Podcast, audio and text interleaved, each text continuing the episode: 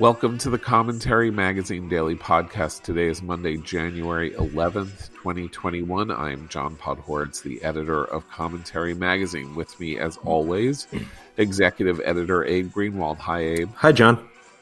Associate editor Noah Rothman. Hi, Noah. Hi, John. And senior writer Christine Rosen. Hi, Christine. Hi, John. So, you know, uh, our theme song, uh, Look for the Best, Expect the Worst, comes from Mel Brooks's maybe his least known movie, uh, The 12 Chairs, his second movie made in 1970 after the producers. And, uh, you know, when we decided to use it as our, as our intro, um, it was a joke, you know, was sort of the, it was uh, the fundamental Jewish joke of all time. This song, you know, you look for the best, expect the worst. You could be Tolstoy or Fannie Hurst. Fannie Hurst being a, a now forgotten popular novelist of the 1920s and 1930s, um, trash novelist. So it was a joke. Uh, and today, this week, it doesn't seem like such a joke to me anymore, but rather uh, a prophetic prediction of the position we would find ourselves in. Today uh, with um, not only with the events of of last week, the the attempted the storming of the Capitol, uh, uh, with at least some non-zero number of people in the crowd um, intending to do violence to the vice president of the United States, the Speaker of the House, whoever they could get their hands on, if they could have gotten their hands on them.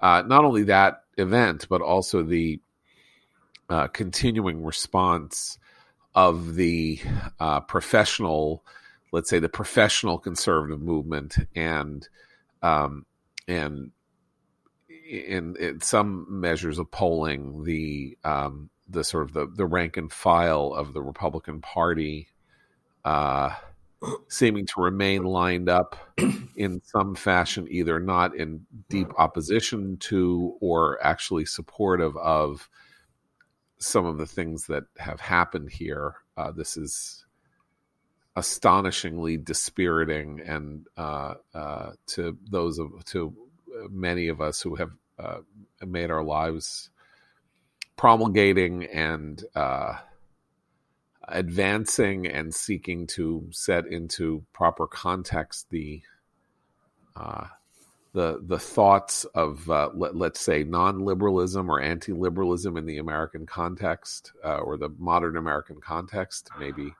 in part uh, out of an interest in classical liberalism, which is not entirely the modern context, but um, you know it, there there are ways in which it, it feels as though this uh, intellectual project of the last half century or more um, is now in uh, existential uh, peril or in danger of uh, being discredited entirely because of its association with and at least in some quarters uh, uh, support for uh, insurrectionist revolutionary efforts uh, led by the president of the United States. Uh, so I want you, uh, li- our listeners, to sit back, relax, get a cup of coffee.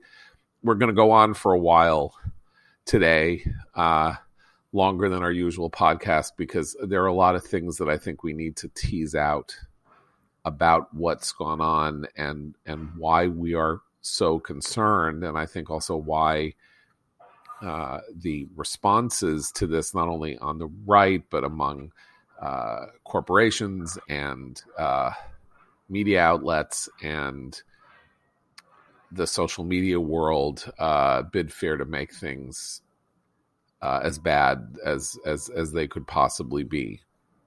So, why don't we start with the roll up, which seems to be pretty efficient of the uh, rioters and uh, the people photographed most, um, you know, most evidently the guy who was carrying Nancy Pelosi's podium, the guy who was like climbing around on the ramparts of the Capitol building, the you know various other people.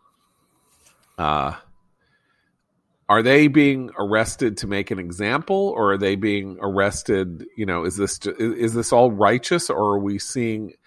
I think we're going to start seeing arguments being made that somehow uh, they're just as, just as people on the left were saying that they were somehow handled with kid gloves during the riot.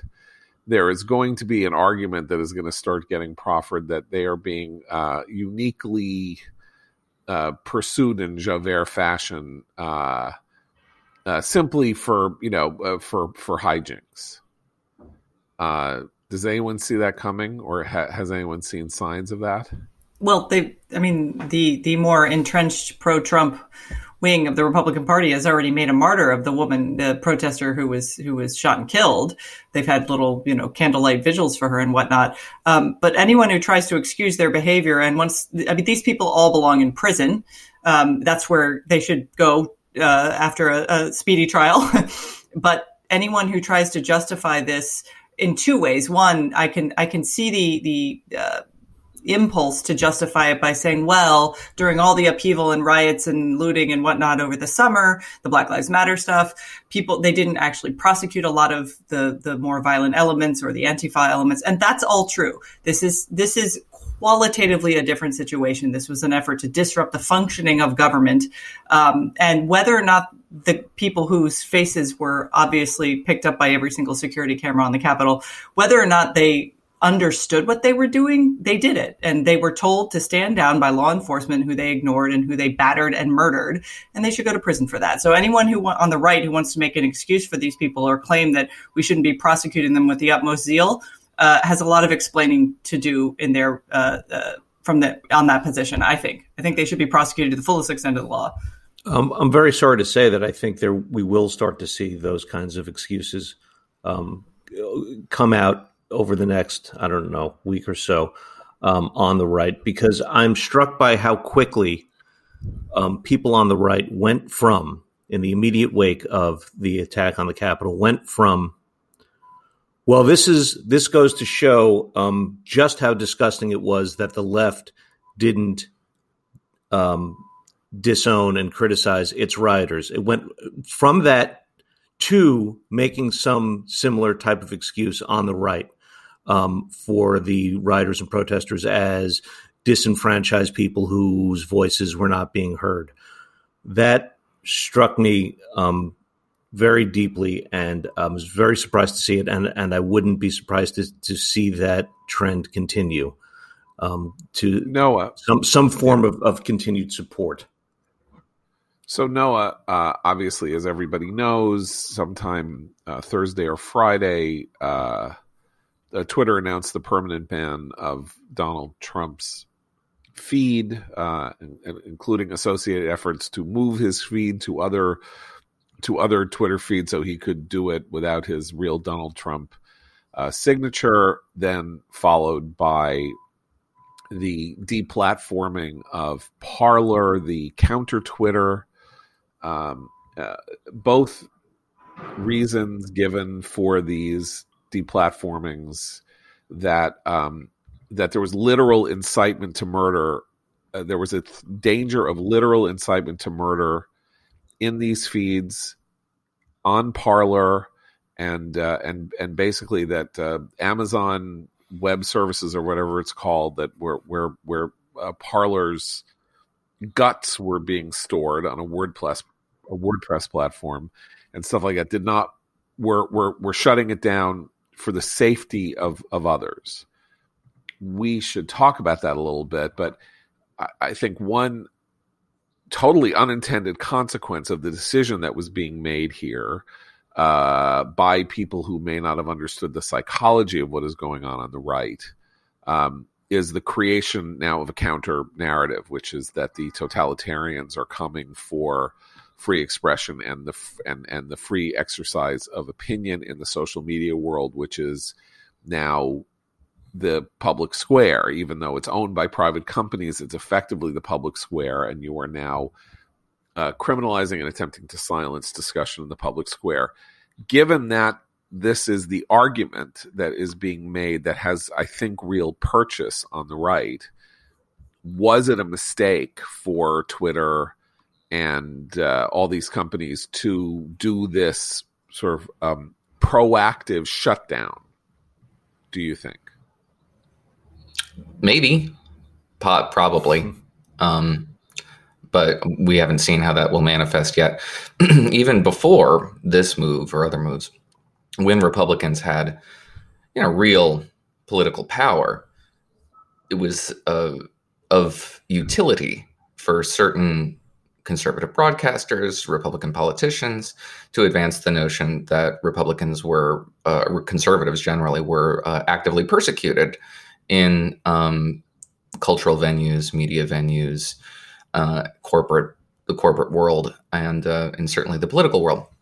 Um, that sentiment, that all-consuming victimization complex, while not entirely unfounded, um, was a something that I think was, was, valuable for people who wanted to mobilize a political coalition, and it was a cynical cynical move. Um, but it's hard to argue against that now if you're of that particular mind, and not just because of what Twitter did, but because of what we've been seeing now with corporations, um, banks, and others uh, denying the opportunity now to uh, donate to Republicans and Republicans exclusively, as opposed to both parties. Some are doing, some are just scaling back their contributions to all PACs and all political contributions generally, which is probably the right move. Um, but others are singling out Republicans uh, alone. Well, but specific kinds of, of Republicans, Howey, specific, and you saw some of, specific no, kinds but, of Republicans, not Republicans full bore the case that is being made is that they will no longer provide donations or funding to people who question the results of the 2020 election. So if you are were not among the 130 or however many people who who who objected to the Pennsylvania or Arizona uh, electors, um, you you are not subject to I, I, can't remember who it is Citibank and uh, a couple of other corporations, right? It's not that the Republican Party where Republicans full bore are being are being told that they will no longer be donated to. Uh, yeah, I mean, I'd have to go through the number of. Uh, I, th- I, think some of them aren't aren't making the distinction you are, but most are. Um, but you know, what we saw in last week, for example, quote to quote Tucker Carlson, tens of millions of Americans have no chance now. Quote, they are about to be crushed by the ascendant left. And that is an existential threat. And when you have personalized politics to the, to the degree that it's no longer about politics, it's not about legislation, it's about you as a human being and your right to exist. And we see this on yes, both sides, um, who uh, create this construct, this paranoid construct out of politics. Um, it becomes you know it, it, advances the conspiracy theory and there, of course there's an element of truth to to just about every conspiracy theory but the notion that these uh, institutions are actively arrayed against your interests then it becomes a fight to the death and that's not true for everybody obviously but for those for whom it is true there's literally no escaping this. Well, Politics is everywhere. It's in the food you eat, it's in the brands you patronize, it's in the commercials you watch, and the scripted television programs that they interrupt. There's no escaping from this from this construct you've built for yourself. And what happens is it becomes a self perpetuating condition, which people who can or of mind sound enough to to leave this experiment to just dissociate, they do so. But those who can't or won't stick around, and it becomes this self perpetuating cycle that is on the precipice of chain reaction. Well, and I think it, it, there are a couple things about the Silicon Valley uh, behavior in the last week that are important to point out.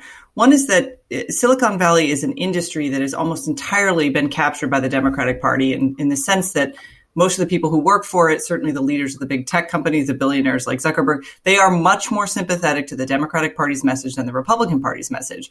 That's fine, right? You can say, oh, that's fine, because every time conservatives complained, what they were told was that, well, if you don't like Twitter, if you don't like Facebook, just go make your own thing. And they did. They went to Parler. There, there have been some other attempts to kind of build social media platforms that are more uh, hospitable to conservative ideas. Um, and now that's also been taken away. So I do think this is sort of a different. This is a different moment because if Amazon Web Services is going to refuse to host any sort of uh, platform that is largely conservative, and Twitter is going to allow, you know, the Colin Kaepernicks and the um, Iranian uh, mullahs to, to say hateful and violent things on their platform. And those are fine because they're in service to whatever ideological priors the people who run those companies have. You have a you have a serious problem in what is already, for many of us have been saying, is is a, is a, a completely corrupted public square in the digital space, right? And it's really strange to see all these lefties who generally don't like privatized public uh, squares defending them because right now they're all on the same page ideologically. But this is just a structural danger they're creating for the future in terms of how debate will happen. And it will drive underground the more extreme elements who are, I think, not incorrect to feel persecuted right now, even if it's but- a justifiable persecution. Okay, but common sense says the following. Uh, I saw a Parler posting by Roger Stone, right, who was convicted and sentenced to prison for making physical threats against someone then pardoned by the President of the United States, saying, We're making a list of traitors. We're going to know where they are, and then specifically threatening people at the Lincoln Project on Parler in the open. Now, we just saw a mob of people, and it could have been, you know, you can count maybe it's only 100 or 150 or even fewer than that who went into the capitol with murderous criminal intent but that's why i said it's a not not it's a non-zero number because it's not wasn't everybody who was at that rally and everybody at that rally didn't go down the mall to the capitol and everybody who went down the mall to the capitol didn't enter the capitol building but there was a small population of people who were there with murder in their heart and carrying equipment for the purposes of doing injury and did injury, murdered a police officer. Uh, and then a couple of other, you know, bad. Somebody got trampled, you know. But the, we have at least one case in which somebody was literally murdered, not with the equipment that was brought in by by a fire extinguisher that was at hand. Roger Stone says we're taking names and making lists and we're going to come after you is not nothing. Like that is it's not just incitement, it is it is all it it only takes one person on Parler with a gun to look at that database that says, you know, uh, X person is going to be, you know, lives at X address in New Mexico and then and then someone goes there and tries to kill them. And had that happened and people who had the ability to shut Parler down before those messages were delivered, right? Had that been known, the question would be why was this allowed to happen? But it Why- happens on Twitter every day. That happens on Twitter constantly. I mean, and Right. elected officials are targeted. The organized mob all summer, it happened in DC constantly. They would swarm cars, dox people by getting a picture of their, if you tried to drive around their protest, they'd literally take a picture of your car and you, put it online and say, find this person, hunt them down. It happens all the time. It happens every day on these same on these platforms. So I Right. and I think Right. it's terrible there too. But the point is that if you if you if the argument has always been we want to we want to keep the extremists off and here are our standards, then you have to apply those standards equally. That has not been done. There's plenty of evidence. Okay. If it's you don't want to give them a platform at all, then the question is where do they go? Because they will find a way. Okay, and how I do you monitor them? look, you know, I agree that the that the that the uh, polarization of the violent elements uh, in the summer's protests and in Portland and in Seattle and all of that was shameful. But and this is where it starts getting complicated because we we did nothing for six months but yell and scream and rant about this and talk about this and talk about the the whitewashing of this you know of this uh of this movement uh we uh, we started a special sort of hashtag in the magazine called Stop the Unraveling. Abe wrote a piece called Yes, This is a Revolution. Like nobody was more further out in front on this stuff than than we were. It is a different thing when the movement in question is being led by the president of the United States. That's true. That's absolutely yeah, true. So it's just a different qual it's a qualitatively different thing. But the structural uh, problem is the same with social media. Well, the structural problem with social media is the same. The the specific imminent problem is different. It right? Uh, when Roger Stone speaks on Parler, it can be presumed that he is ventriloquizing the president because he was the president's political aide for 15 years. He was the guy who got Trump into the position that he is that he was in when he started coming down the escalator and Trump did pardon him whenever it was Trump pardoned him. And so who knows what he's doing? I'm saying a, as a commonsensical matter, the idea that terrible things could happen between now and January 20th and maybe after, but let's just say between now and January 20th is not negligible. Uh, you know, I mean, uh, and and so I am more sympathetic than I ever thought that I would be to the idea that a current emergency allows for you know sort of blunt force measures to be taken but then you would suspend. You wouldn't permanently ban, right? You'd say we're suspending President Trump's accounts. We're suspending any accounts on anything on Parler that that is that is you know inciting violence. You can suspend for this emergency period. I think the concern right. a lot of people have is that there's no suspension. It's just you're gone. We will. This is, and you can already see the rolling effects of this. I think that there's now a liberate.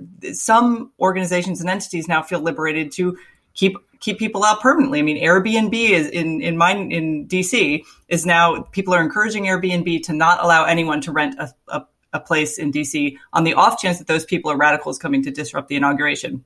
I think there's a real threat and they should take it seriously. But this idea of now you're free to do business in a way that uh, punishes people who may or may not be uh, politically on your side and who may or may not be violent or insurrectionary.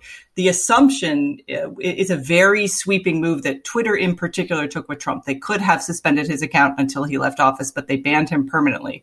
That, and they didn't give a, the explanation was for the emergency, and I understand that and I support that. But the, the lifetime ban is, I think, what really got a lot of people going, wait a minute. Um, but they, and they didn't, they have not convinced me the lifetime ban is necessary for him, honestly. Okay, but there are two. Okay, so Abe, let me just. There are two different. Interestingly enough, though they they seem entirely connected. There are two different issues. There is the issue of of Trump's banning, and then there is the issue of whether or not general uh, extremist speech on the right is being systematically gone at, and they're not the same thing. Uh, because Trump, of course, has access to a gigantic megaphone. He doesn't, presidents didn't need Twitter before this. He could literally right now put up a website for in five minutes and start putting sentences on it that tens of millions of people would read the minute that they knew it was there. He doesn't need Twitter, but you know, uh, Joe Schmo, uh, who you know who has a Gadsden who has a Gadsden flag, and you know uh, is has has extremist opinions, but is doing nothing wrong except holding extremist opinions. He now is at risk of having his ability to speak freely quashed. And uh, the thing is, you need both of those, meaning you need um, Trump uh, inciting at the top and Joe Schmo receiving the message, you need both elements to create the kind of horror that we saw last week. right. Um, excuse me. What what I mean the the thing about emergency measures that we fear generally is that they extend beyond the emergency Um, right. And that is, ve- I think, a very clear danger um, at this point because it's hard to see uh, a, a, slackening up of this at some point. You know, it's hard to see uh, at some point a, a popular sense of bringing right wingers sort of back into the fold um, publicly. I think it's I think there's a there's a shunning that's heading only in one direction for the foreseeable future. Um, I, I, just want to say though on this on this point of um, the difference between uh, Trump, the, the, the where where the right has the president of the United States um, inciting, and um, the writers on the left didn't have uh, something comparable. The the force behind the the the left wing violence um, it, it, was asymmetric to the, what's happening on the right in that in that there's no single leader on the top who embraced and incited um, like that. But what what the left had that the right does not have, which is I think maybe equally powerful, but uh, certainly powerful, is this total institutional embrace of the cause um, in pop culture, in academia, uh, in media. Uh, so, so there, there, there, there is, was still a very, very strong and uh, very dangerous embrace by by a sort of whole class of respected figures on the left that we that we don't have on the right. Okay, but again, let me just uh, uh, play devil's advocate or do some pushback. Part of the little, you know, uh, monologue I delivered at the beginning of the show speaks against that, which is maybe it's the you know majority of the Republican Party. The Republican Party is one of the two political parties in the United States, so it doesn't control academia and the media and popular culture, but it, it ain't nothing. I mean, it is you know Trump got seventy five million votes and.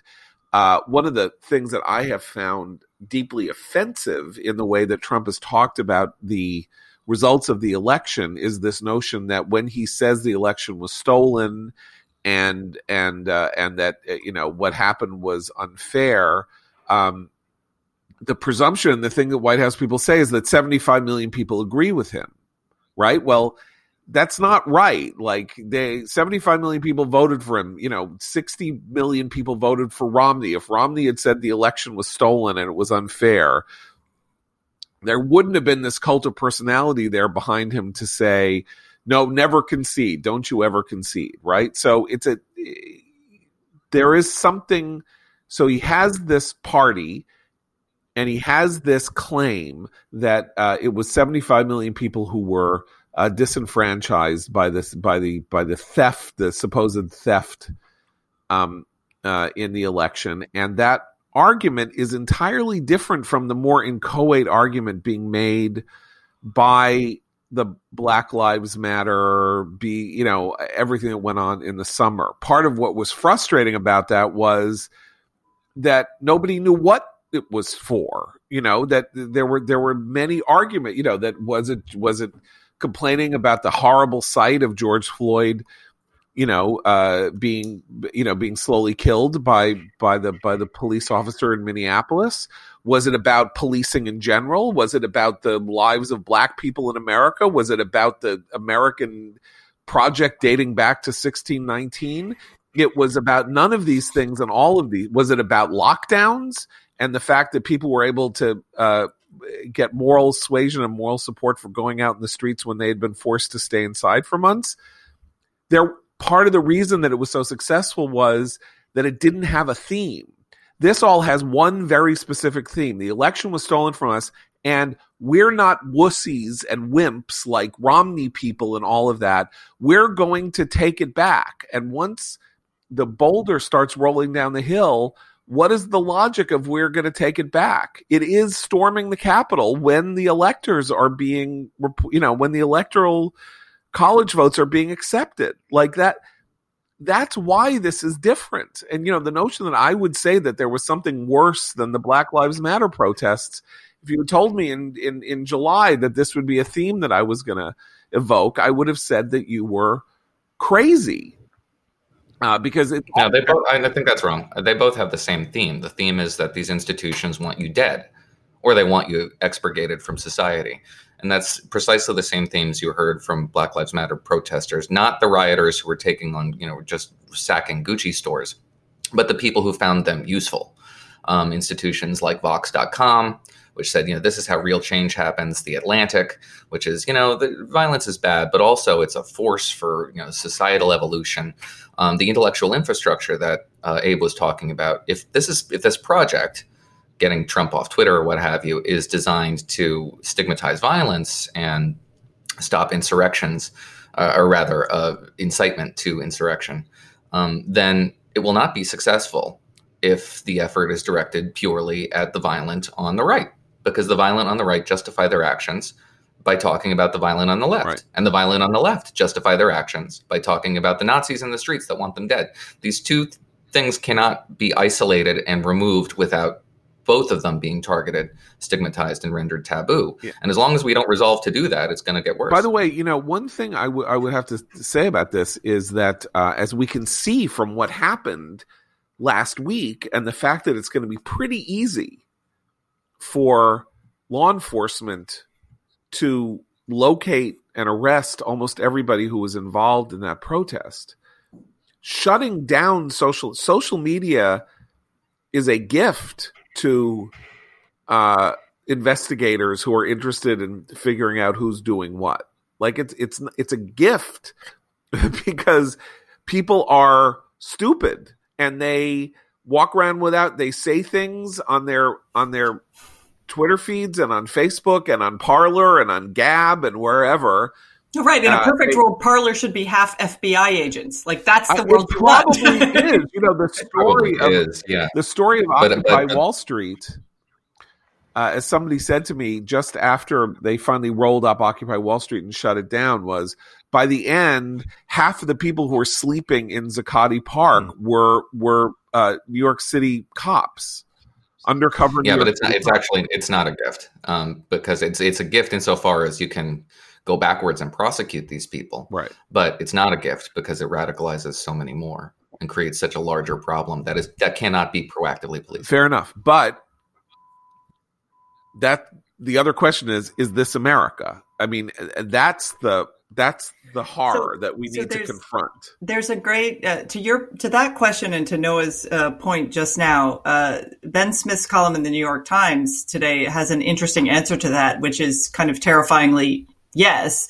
But it goes to it's not because of the politics of any of this. It's because of the virality that that is at anyone's fingertips and the absolutely intoxicating sense of being uh, you know, having a purpose that millions and millions of strangers endorse and love. And he tells the story of this guy who used to make viral videos for them at BuzzFeed ending up in the Capitol, storming the Capitol, live streaming the whole thing. And and this guy isn't really political, right? He bounced around for all kinds of extreme, but he's he, he had, was a he was a Bernie was, Sanders guy, right? Then and then he was, he was a MAGA guy. guy. Yeah. yeah. But but to that to me is the most terrifying answer to your question is people like that. And he's one guy, but there are millions of people who you can easily see going down that path, which is why I think the structural social media problem if we really want to tackle it in terms of the public square and democracy, we need allies on both sides talking about it. And what we're seeing, at least in the immediate aftermath of this terrible insurrection, is one side be coming down like a hammer, which will further radicalize a lot of the people who might otherwise be open to discussing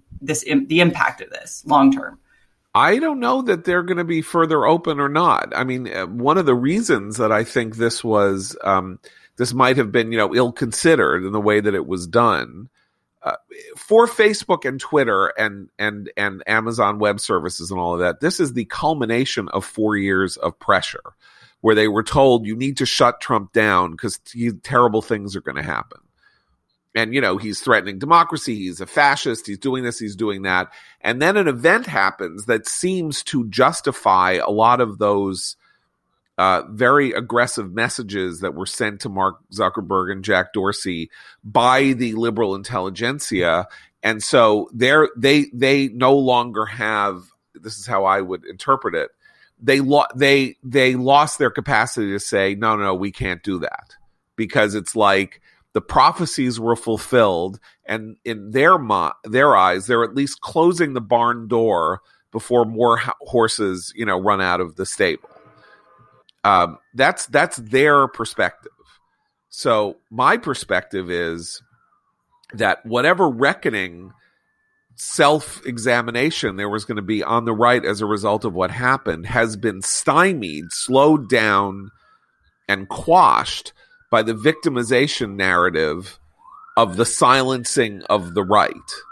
And the idea, which is essentially what the, you know, American Civil Liberties Union said when the effort was made to shut down the Nazi march in Skokie in 1979 is you think this is about Nazis. You you you know and nobody cares about Nazis and nobody wants Nazis to march. We're opposing this because in the famous, you know, Pastor Niemöller thing, you know, they come at the Nazis and you don't do anything, and then they come after you, and there's nobody left to say they're not allowed to come after you. So I think that what they did is defensible, but there are costs to these choices. And the question is is the immediate prophylactic effort to prevent further damage to prevent death, to prevent, you know, insurrectionary action over the next 10 days or, or beyond. Is that worth the, tw- the, the victimization narrative that is going to overtake uh, the right? Now, liberals think they don't care. Like, they don't give a shit, right? They, they, they, they think that everybody on the right should now be silenced permanently uh, because of what's happened here. And that's also, I think, a you know, uh, uh, seizing on a moment to win uh, an ideological battle, right? So it's like they can't be allowed to. They're killing people. They can't be allowed to speak. Oh, and the good thing is that then maybe we'll get Puerto Rico and and DC as as as states. There'll be no one left to speak against that, or something like that.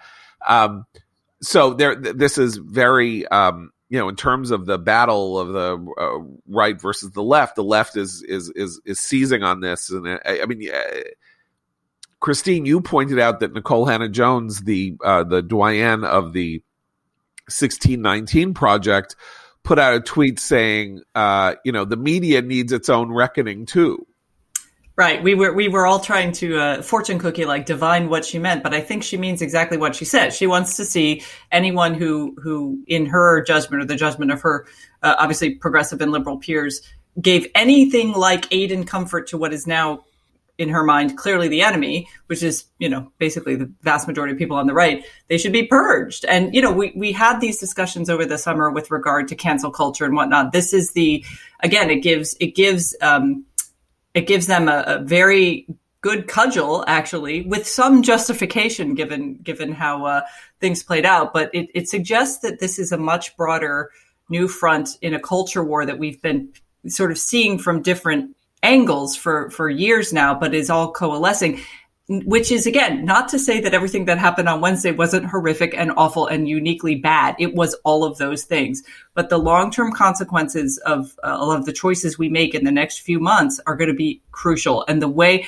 and the lack of leadership by some in cultural institutions and certainly um, in politics is going to have repercussions uh, for a long time. And, you know, I hope we get to talk about my new favorite member of the squad, Cori Bush, and her attempt to basically expel members of Congress. Um, which is which is her response to this whole insurrection. Right. Okay. So let's let's let's take on some uh let's take on some topics here. Um uh, and try to sort of uh, sort sort through sort through some some things in sort of short bore. Okay, um, what does it? How much Abe, do you think that the madness of the last seven months, how much is this connected to COVID and the lockdowns? Um, I think a lot more so than um, we generally recognize. Um, and in ways that that are connected to everything that we're talking about, uh, social media, for example. I think when you have people um, who are stuck in their homes, uh, unable in that uh, many of them unable to work, unable to socialize, to see family. Uh, social media becomes takes on a much greater importance, becomes a, uh, um, a, a stand-in community and family um, and tribe, and um, that was clearly exacerbated over this period of time. Also, um, I think you have a case of increasing paranoia uh, and um, um, conspiratorial thinking because you are literally being um, uh, uh, kept from your your life and loved ones and family by officials.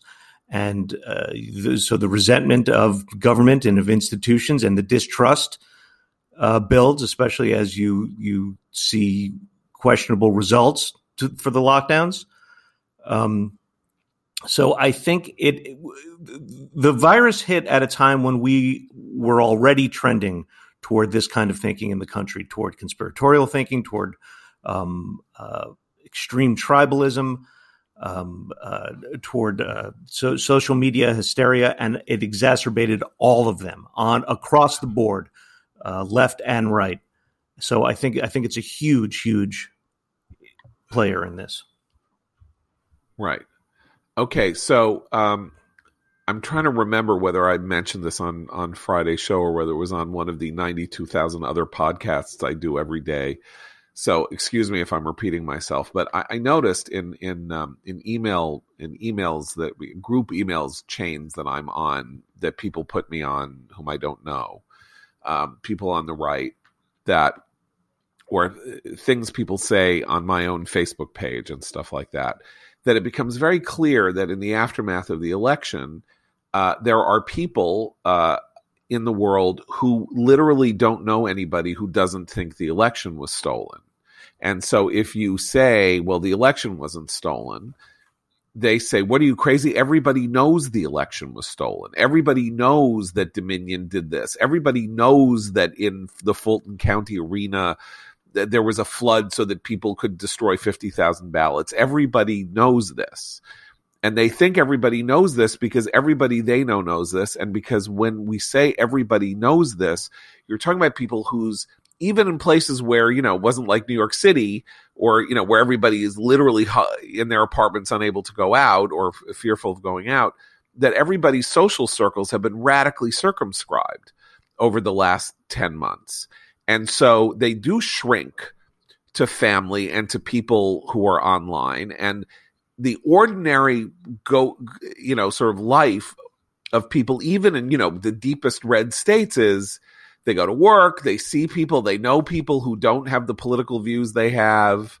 They, you know, they socialize with people, they're at church with people who may have differing political views this, that, the other thing, you know, that, that, that, um, their, their sense of the world is much more eh, unconsciously, much more flavored with ambiguity than social media allows your life to be flavored, right? Social media is about, you know, pouring on the garlic, uh, without any other spice or something like that. And so that's why I think that uh, that the lockdowns are are are are a crucial element of this specific story. I'm not a fan of Spike Lee's "Do the Right Thing," a movie that I think uh, is is dishonest in many ways. But he did do one interesting narrative thing in that movie, which is that the movie, which is about growing racial tensions on a block in Bedford Stuyvesant in one day in 1989 or something like that it is very important that it's really, really, really, really hot and that people's nerves are fraying because there's a heat wave and and and they can't get cool. And so their nerve endings are jangled and they're and they're feeling very belligerent and and all of that. It's like in crime and punishment. I think we even talked about this in some way that you know raskolnikov doesn't just kill the landlady and her daughter because of his theories. He's got a fever. He's really sick. And so his uh, part of his moral capacity is being, you know, it's not just enough to have a bad idea. Some other things have to happen for that bad idea to be made flesh. And that is what the lockdowns are or were. Well, um, and it, the, the, those little moments, it's not just not being able to go to church or go to your job and come into contact with a regular community of people who might have different views who you already know. It's even in those moments. I, I mean, I've lived in DC as a conservative for 25 years, and the best thing for people like me is jury duty because then you're like thrown into this tiny room for, uh, in some cases, weeks at a time with people from all over the city, all kinds of backgrounds, all kinds of political views, and you've got to figure out something about the law. And it's fascinating. I love it. I actually love jury duty for that reason. But there are little moments like that for everyone standing in line at the grocery store, standing in line at the DMV, all kinds of little daily human moments where we have to tolerate each other and instead, because of a pandemic, justifiably so, we all came to be suspicious of each other and, and, and fearful of each other in a way that social media has always profited from even before a pandemic. And which I think, I think Abe and John, you're right. Like the, there is something in the air that is, uh, that was, was predictable for conflagration. We saw it this summer and we certainly saw it last week. Okay. Let's pull back from the immediate 2020 horror that you know, uh, lockdowns and COVID, and talk about a broader and much more general thing that both Abe and, and Christine, uh, all all of us actually, but Abe and Christine have been sort of trying to tease this out in private conversations, which is the nature of social media's effect on mass psychology. Uh, I would say something like that. That um, I let me just go back. So I wrote several things at the end of the 2000s uh, when people were first talking about the horrors of Facebook, in which I said it seemed to me that Facebook was actually pretty benign, that it was a way for people to find people that they went to high school with and say hi. Uh, as a professional matter, both Twitter and Facebook were very useful to me when I took over commentary because it provided me with a pretty easy way to find people whom I didn't know and email them or contact them to say, Would you like to write for me? Or I really liked your novel. Would you like to submit a short story to me? Or something like that. It was a kind of international, national bulletin board, you know, uh, reach out system. And that I thought that it was nice. And it was nice for people who and and then also for like socially awkward inept people for whom social inter person face to face social interactions are really hard that it provided them with a kind of community they could never have had before.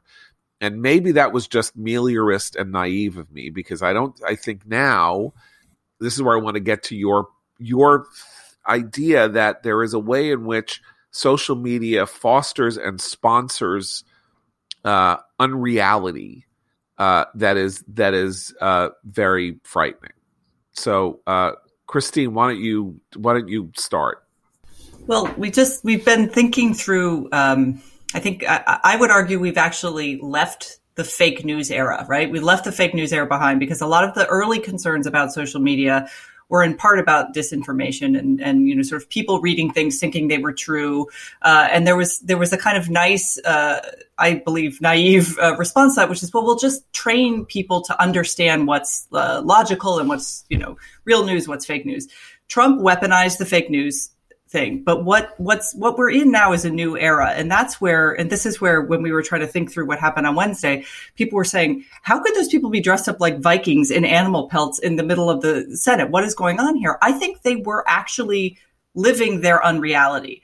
They are so deeply enmeshed in some of the worlds that they inhabit, which are entirely virtual, that it's not it's gone beyond cosplay. I mean and larping. It's they are literally doing something unreal. And and i think while they were in the act of committing felonies they many of them probably didn't realize that it was as serious as it was it, some of them were obviously there with violent intent and wanted to murder and maim and, and did so. But there was the comic element of it was actually deeply disturbing to me because those people are living their lives in an unreal sort of with an unreal worldview that okay, so if you're Hannah Arendt, you'd say, you know, totalitarianism actually tends to thrive when people are deeply isolated and lonely. And that's certainly what a, what a good portion of our population right now feels. So I wonder how, I wonder what stage we're into now and how social media aids and abets that.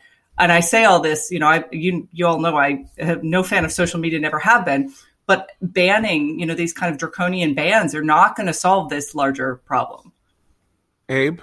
Yeah, I think that's right. I mean, I I, I think it's um, it's people use it's not just social media, but the, the their sort of online lives now generally um, provide a kind of uh, it's virtual reality without necessarily v- VR technology. It's you know they they a world is created for them that they especially that in combination with the lockdowns that that doesn't need interrupting. By rea- reality does not need to intrude on this world. Um, and that's why you see bad ideas get incubated spread mutually reinforced and then um, sort of launched onto uh, out into our world. Um, in pop culture terms uh, when you see people wearing uh, beaver pelts or whatever, painting their faces blue and all that, you, there are media analogs uh, to this and cognates to this, right? There's there's the show Vikings. There's Braveheart. I mean, when people paint their faces blue, they're looking like Mel Gibson in Braveheart. What are these shows? What is what is the popular culture narrative, particularly in conspiracy movies? What is it that it posits? It posits that there is a small band of people who or the matrix or something like that. Small band of people who see the truth and go up against all odds against a giant force that they have no reason to believe they can possibly overcome but that morality honor dignity and truth require them to stage this you know um, thankless last stand but in the end, they always win in pop culture. They always win, right? I mean, in, in, in really, when, when these things have to hew to an actual historical narrative, and the best example of this is the plot of Les Miserables, which is about, you know, which concludes with um, the uh, an uprising in 1832 that really happened in Paris that was put down in in, in 12 hours. So these merry band of revolutionaries, it was so wonderful that they, you know, that they shut down a neighborhood and tried to take over Paris. And then, of course, in fact, in historical reality, they were they were slaughtered, and so Victor Hugo couldn't portray this as some great victory for them because history intruded. And then you have the Braveheart example, which is you win by losing. Like William Wallace is is in the movie at the end of the movie is disemboweled, right? He is disemboweled, though you don't get to hear him screaming in horror as he is disemboweled. He sees his beautiful wife walking through his dead wife walking through the crowd to welcome him to heaven. It's a happy ending. It's a happy ending for him. Well, so yeah. I was just going to say, but this is why. So a lot of people have been uh, saying, and I think not incorrectly, that the the sort of siege of the Michigan State House was a kind of precursor to Wednesday. But another precursor was the Pizzagate guy, the guy who came to uh, Comet Pizza here in D.C. and uh, near my favorite bookstore, and uh, you know thought, but he he came thinking he was going to stop a ring of pedophiles from abusing children. He and he was willing because as his gun showed, he was willing to kill to protect those children. He he is also part of this precursor to Wednesday right. because not everybody who comes with violent weapons and and ill intent thinks there are the problem. They think they're actually the savior. And that's where I that's where the living your unreality is is got to be considered here. Well, I mean, you know, so I think my point is that this has always been a thing, right? I mentioned, you know, uh, Braveheart. Um, you know, uh, ten years before Braveheart, there was Bernard Goetz. So Bernard Goetz is a is a fantastic example of somebody who got on a train carrying a gun. Somebody who had been bullied and tormented on his block by, by had been mugged and this and that and the other thing, and he basically was spoiling for trouble. And somebody you know the this mob of kids comes into the car and starts harassing people and he shoots them he shoots a couple of them and then it, the key to understand the reason i'm telling the story is that afterwards he then starts behaving like a superhero. He goes around the car he makes sure everybody's okay he gives people tissues he like he comforts those who were terrified and all this because Goetz uh was living through a fantasy of his of you know a, the death wish fantasy of saving himself and the city from evildoers now the interesting problem there is he kind of was you see that his narrative wasn't false But the narrative on Wednesday was false. The election wasn't stolen. And if it had been stolen, there were modalities and systems by which that election's theft were supposed to be dealt with that were engaged with, right? The courts, the this, the that, and the other thing. And Trump lost and lost and lost and lost and lost and lost. And then the idea was these guys are going to somehow storm the Capitol to reverse, to ensure that Trump was elected, that we're reelected. I mean, that's the difference here. And so it doesn't take social media to create Bernard Goetz existed before social media. Madame Bovary, written in you know 1850, is a is a novel about a woman who engages in a ruinous affair and destroys her life because she loves novels and she's bored and she wants to live inside a novel. It's a novel about what happens when cultural, you know, um, images uh, distort your sense of reality and make you feel like your lot in life stinks and there's something better. So this is what's different here. To get back to the other is social media. So Noah, that's where it's different, right? Because that's a way of rallying people together. That's what's new. It's not Bernard Goetz alone on a train. It would be 200 Bernard Goetzes getting on trains at the same time and then shooting people on the train because they had been directed to do so by the mayor of New York City or something. Yeah, I mean, it's still important to apply some perspective here that the, the truly violent are small in number. They have just used these tools to gather in, in particularly menacing numbers, but in absolute terms, they are still a very small minority.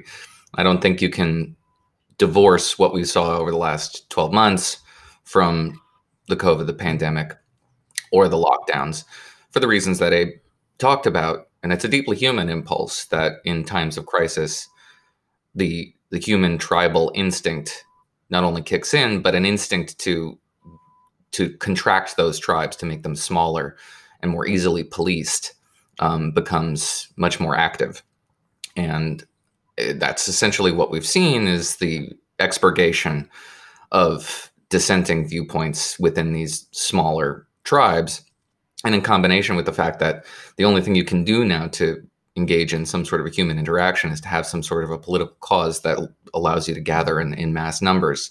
Um, those three factors combined to produce the kind of violence that we that we've seen here, and social media has created, as you say, this kind of unreality. But it's also a, a means of agency. It's a way for you to to have some sort of control over the direction of your life or to demonstrate that you're an entity that won't be ignored and to affect even illusory um, but nevertheless valuable to you um, change and control over your environment um, all those factors combine to create the conditions that we're dealing with now okay so we so we have a new phenomenon though because the story of political violence in America in the I mean we're terrible political violence in the 1960s in various ways.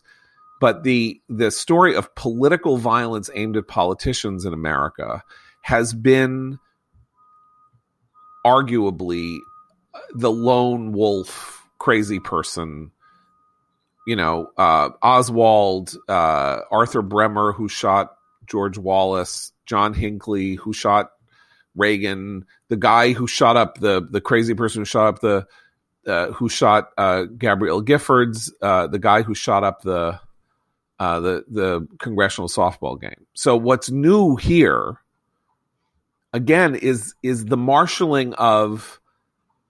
Let's say it's fifty violent people. Let's the question, of course, that's that now faces law enforcement is there was this crew of people dressed in paramilitary garb who marched through the crowd up to the barricade and broke down the barricade and went for the door and breached the door. And they were the ones who did it. And it was organized and it was systematic and it was premeditated.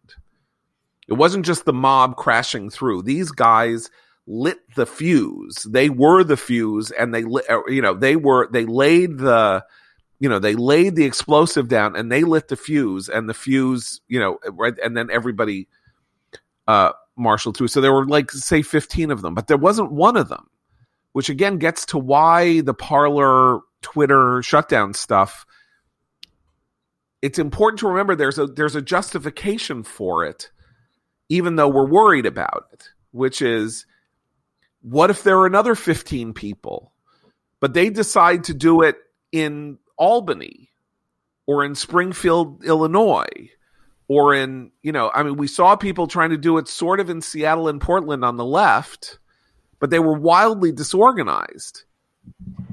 Um, Michigan. Well, Michigan, they were also kind of dis. I mean, they sort of got in and then they didn't know what to do. They were just sort of standing there, like being. The whole point was to say we can do this if we want to, but I mean, not according to the indictment. According to the indictment, the point was to kidnap the oh, governor. Oh, right. But I'm just saying, once they walked into the rotunda, they didn't know what to do with themselves. Like they didn't know where the governor was or something like that. I'm just saying that, right. So if you use Michigan as an example, so, you know, we've now seen what happens when you can get a crowd and then you have like 20 people in the crowd who have malicious intent and murder in their hearts. And then the crowd is almost like a,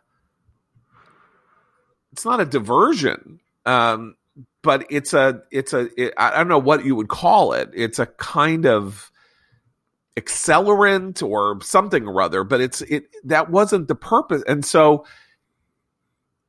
this is sort of like after 9-11 like how do you find a needle in a haystack how do you find 19 people on the planet earth who are going to get together and you know and and fly planes into buildings and try to blow up the capitol like how do you do that i we don't you you can't find 19 people. All you can do is raise the cost of being one of those people to a very uncomfortable level so that they won't even think of doing it in the first place.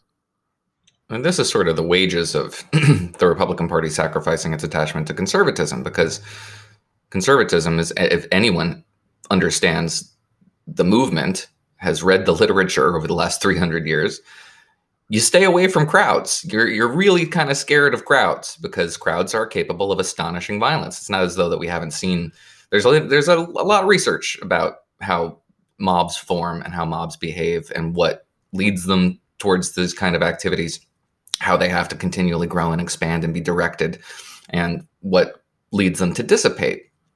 I think probably Elias Canetti did the the most seminal work on this, but he's not alone.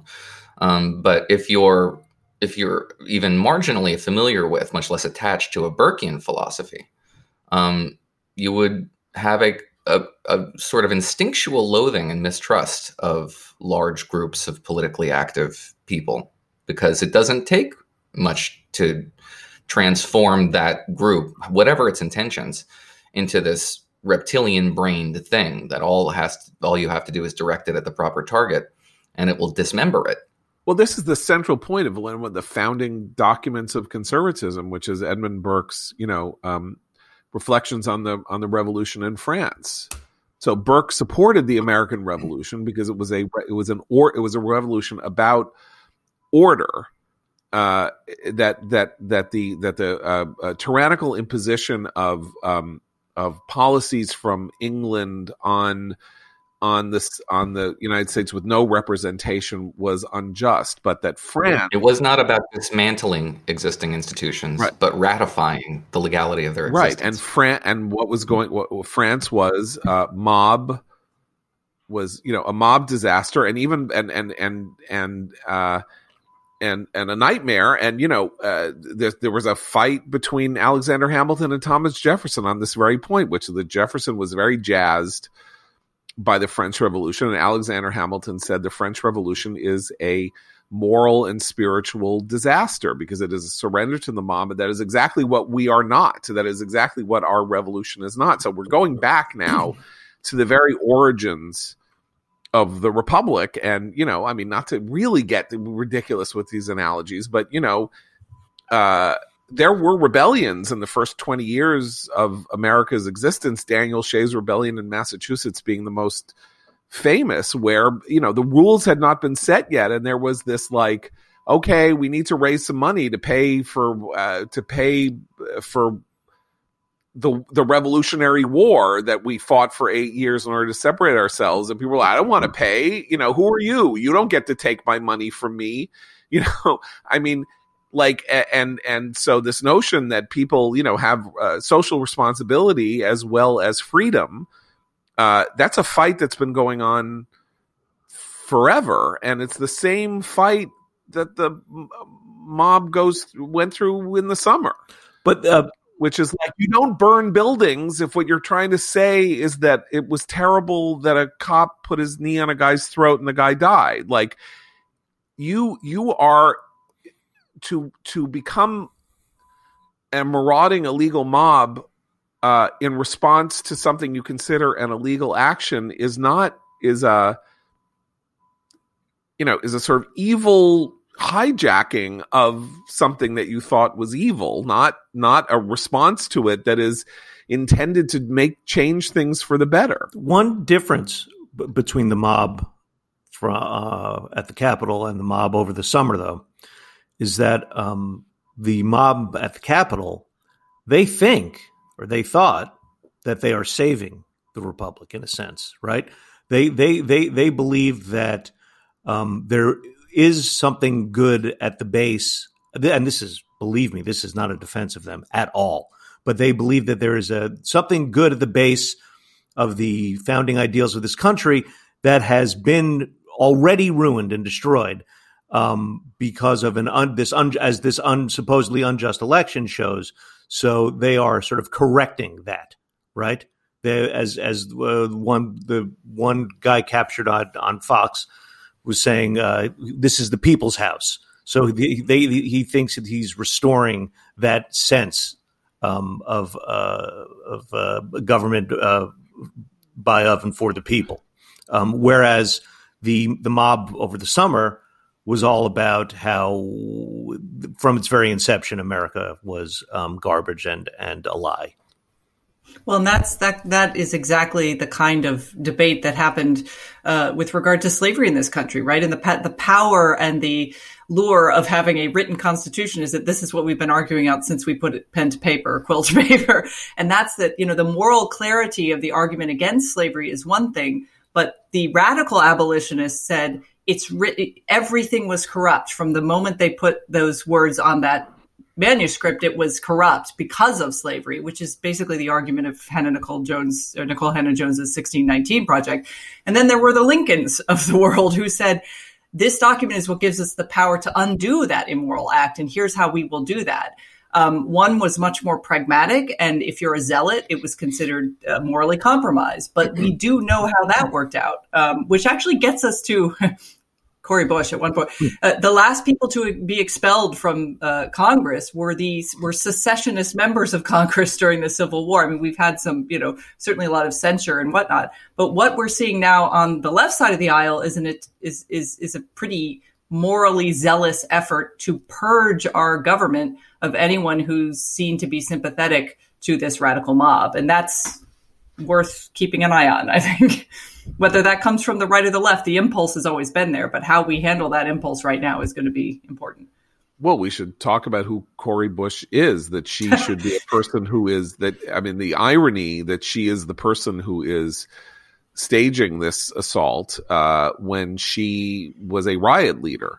Yes and and boasted on social media frequently about being a, a leader of the Ferguson, Missouri uh, Black Lives Matter rioting uh, uh, for years, and she had, her entire political career is as a radical activist who is now bringing that radical activism to Congress. That's what she was elected to do, and and she's proudly embracing that message. So my question going forward, and social media has amplified her message uh, tenfold. I mean, there's no way a politician like her would have the reach she does in the same way that AOC and others have um, without social media. So they are reliant on these same platforms that they're now criticizing for indulging the radicalism of the right on. So that's, you know. Right. And invoking these 14th Amendment yes, uh, yes. provisions is is is shrinking the tribe again. What do you mean? It's purely designed. It's, it's an effort well, to impose a purity what that is because you're you're you, you haven't okay the well what she wants to do is and what's gaining some steam actually in the democratic uh, caucus is to invoke um, a uh, contingency within the 14th Amendment that was post Civil War that was uh, allowed Congress to expel members that had been supportive of the rebellion. Um, and it requires two thirds vote, but that's so it's never going to happen. But the reason why she's invoking it isn't because it's going to happen, it's to impose a purity test on her members to suggest, well, you know, maybe you're, you know, I, you don't, you think this is pretty bad, but you don't think it's as bad as I think it's pretty bad because I think it's so bad that we have to go to these extraordinary measures that haven't been invoked in 150 years. It's designed to demonstrate her commitment to the cause, her zealotry, and it's not going to get anything done other than accelerate the collective action problem that Republicans have been dealing with since for the last four years and and are still deal, dealing with now, which is how do we address this without angering Donald Trump supporters okay, and Donald Trump's fans. Okay, so we should we should we should move on to that. So because uh, you know we've been having a, a kind of highfalutin conversation, but we have a very practical situation here. Um, some of it is almost ridiculous. When I wrote the piece on Wednesday that said that Trump should be impeached and removed tomorrow, uh, on Thursday, I, there was a reason for that. I wasn't just being a hysteric. It was, look, if there are only two weeks left, until the election, you better like you're going to have to do it now, right now. Because and now we are now moving into the period in which it's now becoming an absurdity. So there is going to apparently probably be some sort of vote on articles of impeachment in the House that will pass because it only has to pass with a majority, um, or an article of impeachment or something like that. And then there's this question of what happens then. Do, do, does a uh, James Clyburn and a couple of other people suggested that they should vote the articles of impeachment and vote him impeached and then delay transmitting them to the Senate so that Joe Biden can get his agenda through and then he'll be impeached 100 days after the inauguration or something like that and then they can impeach him and then they can vote to make sure that he doesn't ever uh, have the right to run for for office again or something like that so of course that's where you're starting to get into transparent absurdities. So my view is they had to impeach. They they have to impeach and remove him. They're making a huge mistake by not doing it. Republicans as well as as as, as Democrats because the message needs to be delivered now of all times that you cannot store you cannot have a paramilitary whoever it is invading the Capitol to express its political will. And if you are a politician who tries to marshal such forces, and you have to be removed from office and you know humiliated and driven from public life at the at the very least. But apparently, that's not going to happen. Is well, what I'm it, saying. Well, and it's weird because you know Pelosi, who I, I, if there's any clear cut case for let's move swiftly, you know all the arguments that were made about the, the previous impeachment, they're they're much more resonant now. And yet she went over the weekend and said, well, first let's let's try to invoke the 25th Amendment, which, as we discussed last week, really wouldn't solve the broader problem, which is making sure that Trump can never hold office again, which I think is long term the most important thing.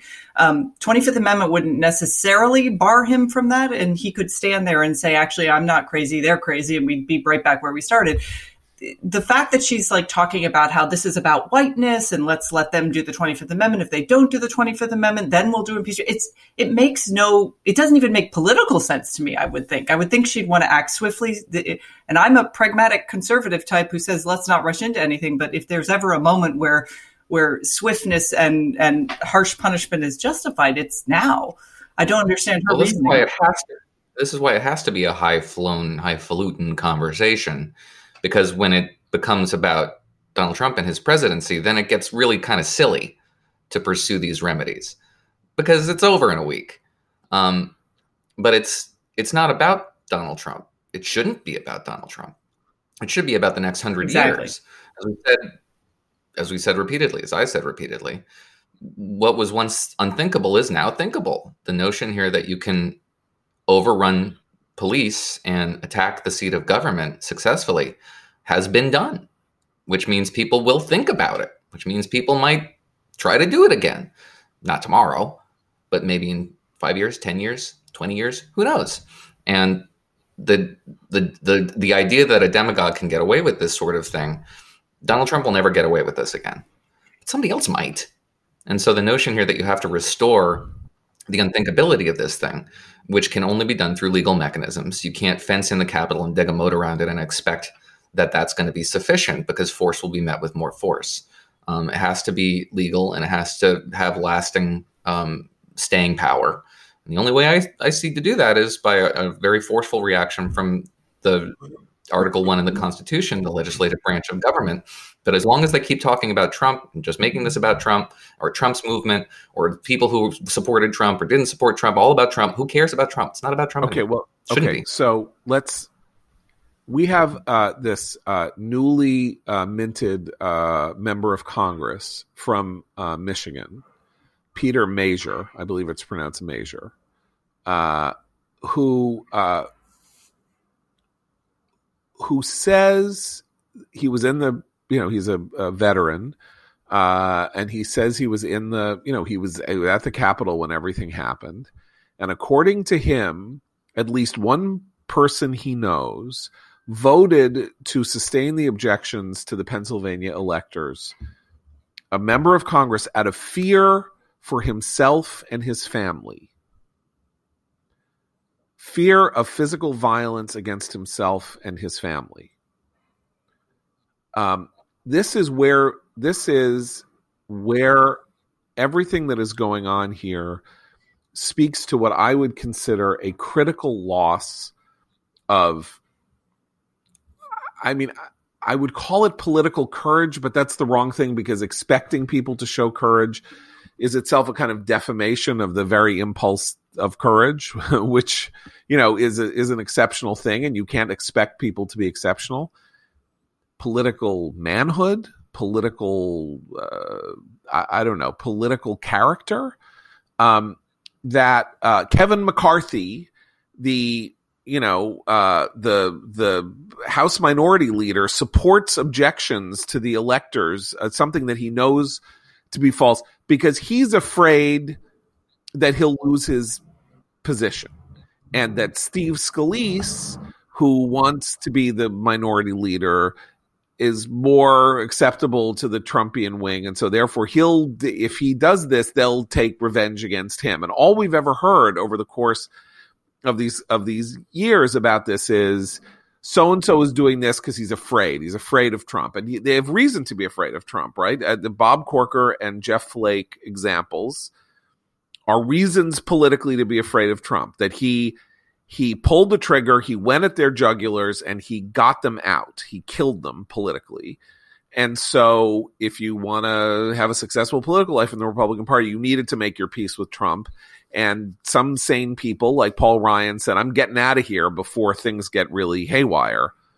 Thanks very much. Like, I don't need to be uh, my, you know, this is not worth my, my life or, you know, my, my political life or this confrontation between what I know to be true and what I need to do politically to save myself. So, um, uh, here we are, and people, after a mob of people looked to come and possibly kill them respond to the mob that looked to come and possibly kill them by doing what the mob wanted. That's half of the Republican caucus in the House. There, well, there was. Where do we go from here?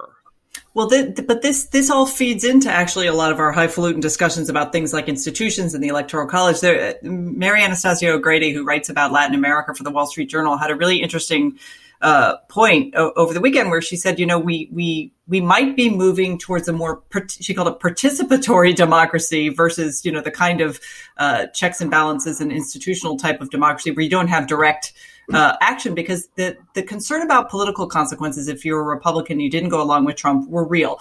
The concern about consequences from a violent mob is something very different.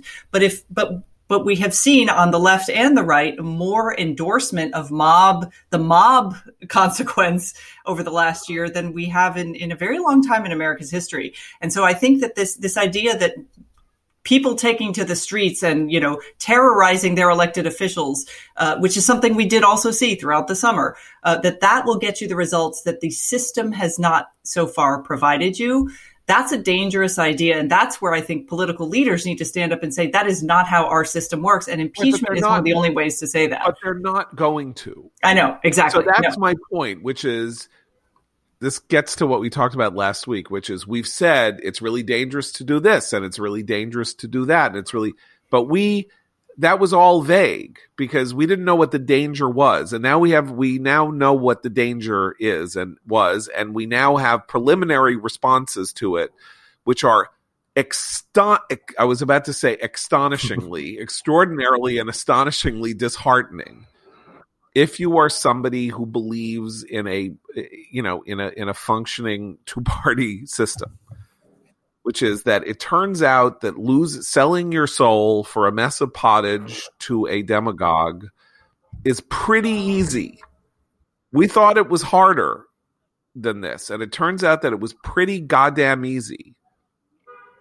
That the party that nominated McCain and nominated Romney turned to Trump maybe because it said, you know what, Romney and McCain both lost, and we don't like, we don't, you know, that didn't work in the right way. So we need somebody more aggressive and confrontational.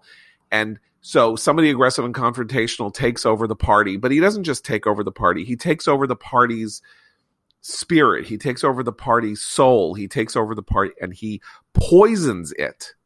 He poisons it. And who's gonna who is going to administer the emetic to make the party vomit up the poison? Because so far as I can see, there are about five people, you know, including this guy, uh, Representative Meijer, but not just him. You know, there are five or six people, Tom Cotton, who, by the way, was very much aligned with Trump. And of course, Tom Cotton, the guy uh, who's very view, very aggressive view of what to do about Black Lives Matter uh, ended up resulting in the revolution at the New York Times that that got the op-ed editor who had the who had the uh, outrageous daring to accept and run a piece that he didn't agree with by a sitting senator of the United States on how there needed to be an aggressive effort against Black Lives Matter. Tom Cotton has stood up and said, This is wrong. This is bad. There are about 10 people. So who's going to administer the emetic? That's why I am like in a state of near despair. Okay, but in a functioning democracy, which I'm not saying we currently have, the voters do that by punishing the party that's lost its soul to the demagogue, right? That is ideally, it is that like the the party cannot maintain power in backing this this uh, demagogue. But that's why I think it's really crucial that he be barred from ever holding office again. That is central because the only way to get past this, to purge this, and to have anything resembling a you know conservative minded Republican Party, he cannot continue to be a factor in that. I think it's. I, I want to submit briefly that I think I'm that I don't think this has anything to do with with party politics because what voters do is punish the party that loses elections. If the party is a vehicle for the attaining of political power, which is all it is, then a party who fails in that charge should suffer as a result. But no one has suffered as a result of the losing losing these elections. In fact, the people who, who proceeded over it have been in, in have been have been uh, generated the benefit of uh, the party support. For example, the RNC chair Romney McDaniel didn't have any challenge and was ratified in her position even after she oversaw the loss of these chambers of government because it is not about government.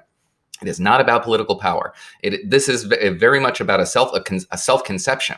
Your very identity is bound up in this movement. So it doesn't matter whether you win or lose elections. In fact, if you lose elections, it kind of solidifies your impression that everything is arrayed against you and that you're you know you're beset on all sides. So losing elections actually solidifies Donald Trump's support. It's um it's very cultish. There's yeah, no, no other that, way to describe that, it. That's essentially what I was going to say. The, the, the problem is that um, normally, yes, you think in terms of um, punishing uh, uh, parties um, at uh, during elections. The nightmare of populism, and particularly of the runaway populism that that we're going through right now, is that not only, as Noah says, you know, does does a, a loss confirm their their sense of of righteousness, um, but they don't care about the election because the election is illegitimate, right? So it doesn't end their fight. They're not playing by the rules that normally punish and reward.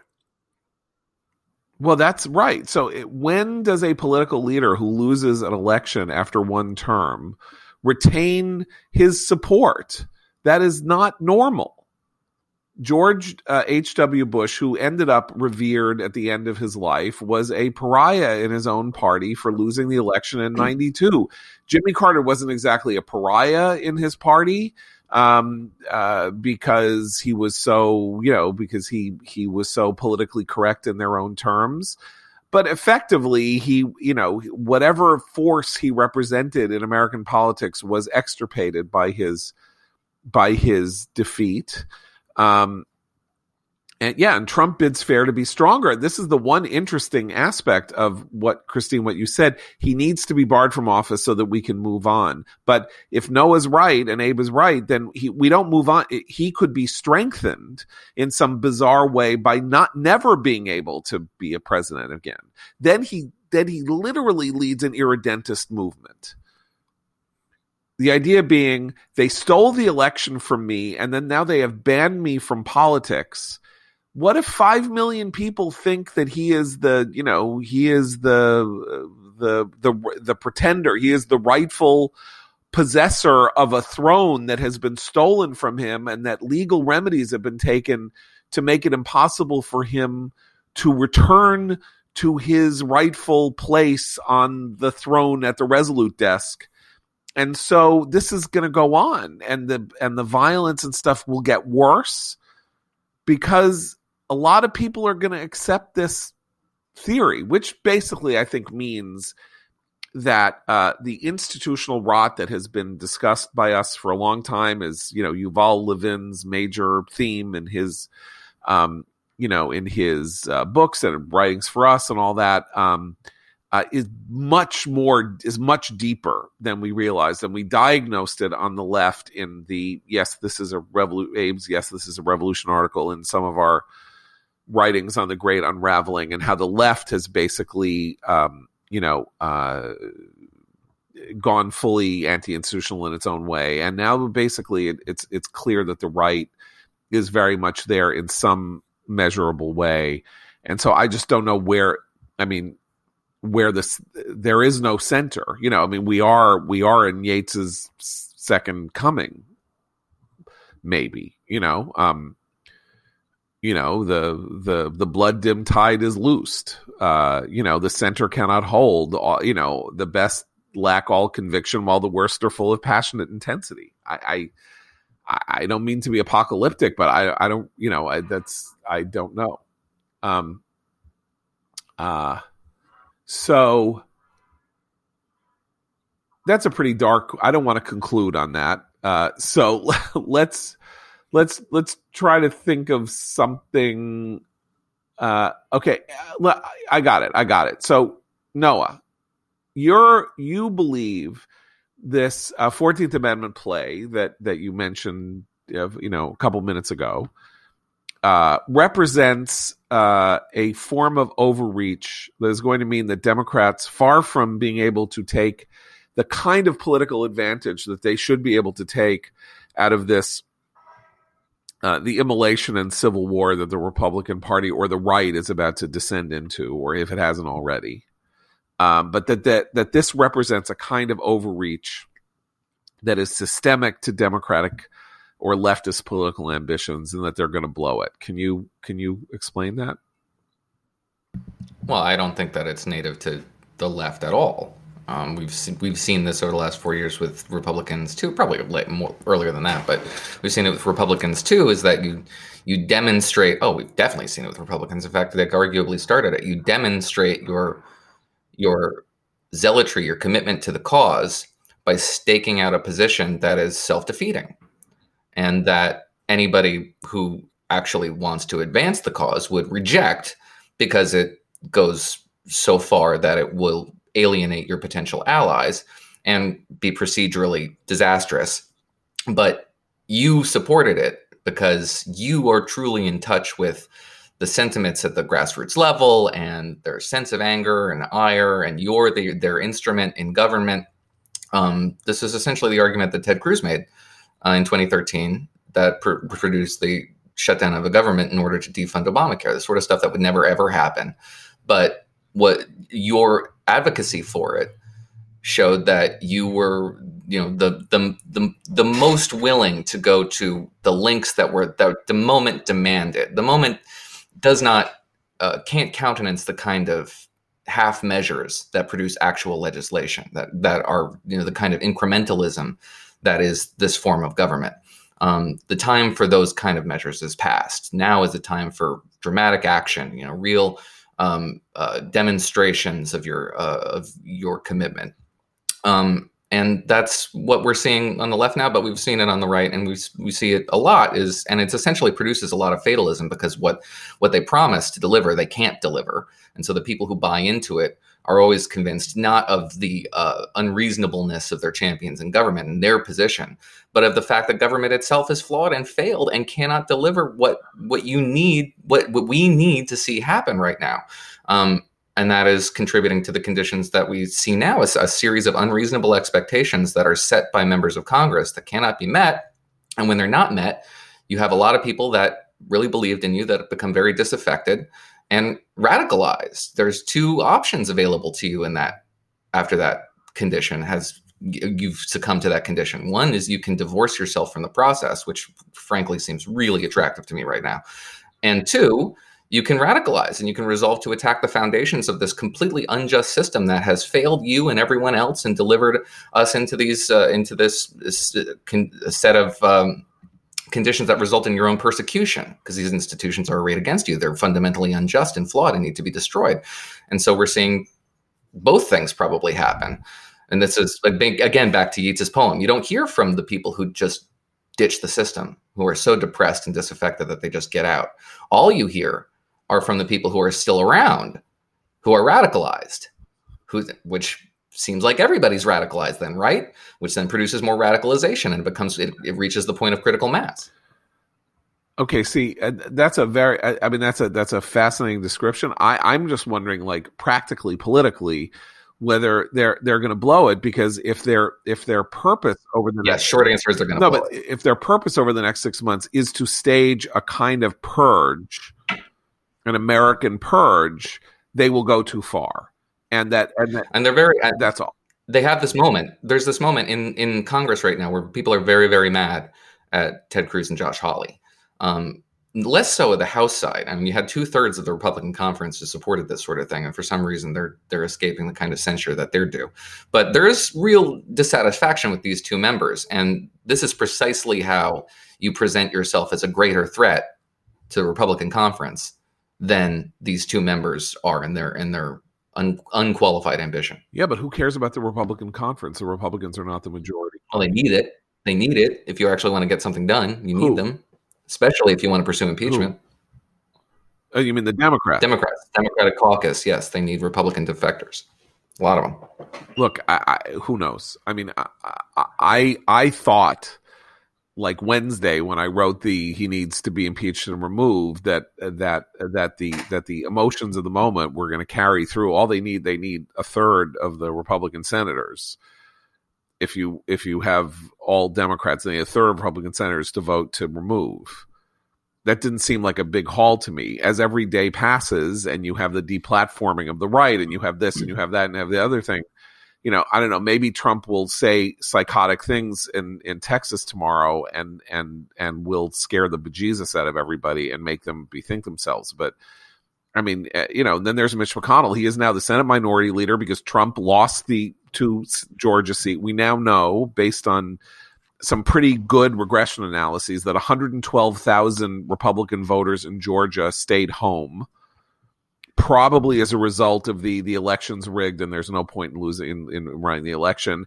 And uh, and the margin uh, in in one of those races was 75,000 votes in the in I guess Warnock won by 75,000 votes. So or I can't remember which one this is why the, the Twitter thing is such a is probably going to be such a disaster is, is in part because it gives Donald Trump the opportunity to really solidify the this cult aspect of his following and say listen because they perceive themselves to be the, of the same caliber in society, of the same sort of um, mistrusted and persecuted faction of society that he is. So when something happens to him, it happens to them. And so he gets to say, they didn't deplatform me, they deplatformed right. you. And I'm they're coming after me because this is there's a famous meme online that has been circulating for the last several years that is, you know, they're they're doing all this to me, but they're only doing it to me because I'm in the way. Right. They want to do this to you. Right. And a lot of people really do believe that, really do think that. And this this was the opportunity. This will be the opportunity to say, look, they're they're going after you. Look, I think I'm just. By the way, if I were Trump, uh, I would uh, start a Substack. I mean, don't call it a Substack. Do it something else. You literally have a site that's called Trumper, and it's just you, and people have to pay five dollars a month, and you just throw your tweets on the site. And if two million people join, he makes ten million dollars a month. That's one hundred and twenty million dollars a year. And if four million people join, that's two hundred and forty million dollars a year. I mean, that doesn't seem to me to be irrational or unreasonable as an expectation whatsoever. He doesn't need a TV cable channel. He doesn't need this. He doesn't need that. He can make a quarter of a million, a quarter of a billion dollars a year by starting his own his own site. And if he doesn't do it, it will be because he wants the martyrology. Right? I mean, because he he could he could use that, but that you know that would be my business advice hmm. to him since he's going to have a lot of legal bills to pay beginning on January 21st. Because if you think that the Manhattan District Attorney isn't going to indict him, you're crazy. The, they're, after this, they would indict him for picking his feet in Poughkeepsie. You know that that's they they they whatever they're doing they're they're going to go at his jugular and do whatever they can. He can pardon himself till the cows come home and there will be local prosecutions of him, not only here, but in Florida and in Illinois, where he has a hotel and wherever they can find him. Um, and that will also add to the martyrology, but it will also make his life a misery. Um, and for some of us right now, his life being a misery would be a delight because what he has done to this country in the last week uh, is unconscionable. And I, I would just say, by the way, that we get to this let's get to this final question and then we will let our our poor suffering listeners who are you know who have been like subjected to a Castro length show here uh we'll let them go. Um the people like us who are saying this is terrible and all this but we're, we are not despite our critics on the right saying this we are not never Trumpers. Like I never accepted the name Never mm-hmm. Trump. I don't believe I believed in accepting the reality that he was president and that he was the leader of the Republican Party and seeing what would happen from there. Does this what happened here? Does this retroactively justify um, uh, Bill Kristol's evolution, uh, David Frum's evolution, the Bulwark? Uh, I, am not even going to go to the Lincoln Project because the Lincoln Project is a for-profit uh, enterprise that has now made tens of millions of dollars a year raising money that is enriching everybody who works for it. So I'm not talking about them, but the intellectual anti-Trump, never Trump movement, were they right all along? Or is that was that a version of pre-crime? Like they're just saying, I told you he was a bad egg. I told you he was a bad seed, and now it's all come to roost. And if we had just killed him before, then if we destroyed him before, then he wouldn't have had this happen now. Abe? Um, history I think will, uh, I think, be very kind to the Never Trumpers because um, it will view these years um, in such a way that what they were right about will far overshadow what they were wrong about. Uh, but to my mind, they were still, and they were right ab- about his being a unique danger to the republic. What they were wrong about, and I think are still wrong about um, was the idea that be, because he was so bad and offensive, you must not recognize any positive thing that happens as being positive, which also then requires some sort of ideological contortion uh, on your part to not recognize good things. I'll say what they were wrong about. I mean, it's quite obvious that if you take the president in terms of his capacity to mobilize a violent mob, the first expressions of violence in his name occurred in March of 2016. It was obvious then where this was going, and a lot of us said it. I said it repeatedly. Um, but it's not just what they're wrong about is they can't recognize his accomplishments. What they're wrong about is that the only instrument available to any of us to identify, isolate, and stigmatize Trumpism as a force for violence is the Republican Party.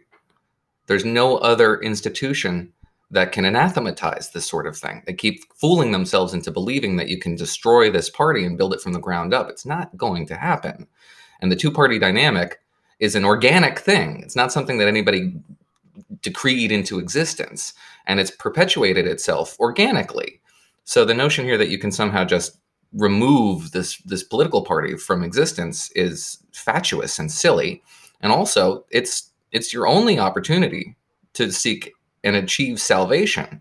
So to go to war with that institution, no matter how hurt your feelings are about its betrayals, is and, self defeating. Well, and uh, but just along with that, also there there was the never Trump idea that any um, good person um, should not be in the administration should should have distanced himself from from Trump the uh, for the entire time. Um, I think that would have, would have been um, very bad advice because, uh, as we've said many times, uh, many of the positive things that have happened over the past four years have been a result of there being good non Trumpers in the administration.